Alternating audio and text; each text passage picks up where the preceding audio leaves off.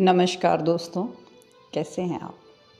आज बात करूँगी आपके सामर्थ्य की। आप अपने सामर्थ्य के दम पर क्या नहीं पा सकते? एक कविता सुनाऊँगी कि सामर्थ्य झोंक दो, फिर देखो।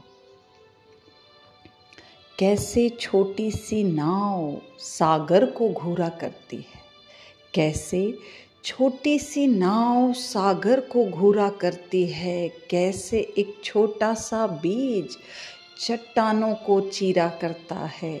सामर्थ्य झोंक दो, फिर देखो। कैसे बिन हाथ भी लक्ष्य भेदा जाता है। कैसे बिन पैर भी पर्वत रौंधा जाता है। सामर्थ्य झोंक दो, फिर देखो। कैसे सब कुछ खोकर भी, कैसे सब कुछ पा जाता है, कैसे ईश्वर की आभा पत्थर में आ जाती है। सामर्थ्य झोंक दो, फिर देखो। कैसे छोटी सी इच्छा, शक्ति पा इच्छा, शक्ति बन जाती है, कैसे छोटा सा संकल्प दृढ़ता को पा जाता है। सामर्थ्य झोंक दो, फिर देखो। कैसे उठते तूफानों को धरती थामा करती है? कैसे कुछ करने की चाह तुम्हें संघर्षों में ढकेला करती है?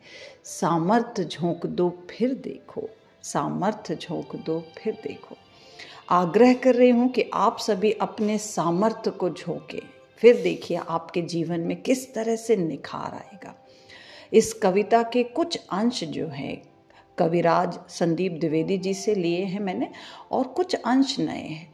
मगर उन्होंने इस कविता में जो सामर्थ्य शब्द का प्रयोग किया था, बड़ा ही अनोखा है। एक ऊर्जा भरता है, एक ताकत भरता है, एक उत्साह भरता है।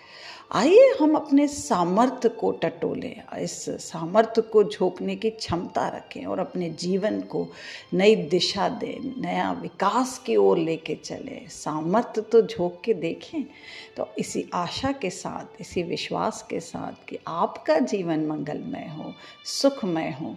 इसी उम्मीद के साथ मैं अपनी बात को विराम देती हूँ। धन्यवाद।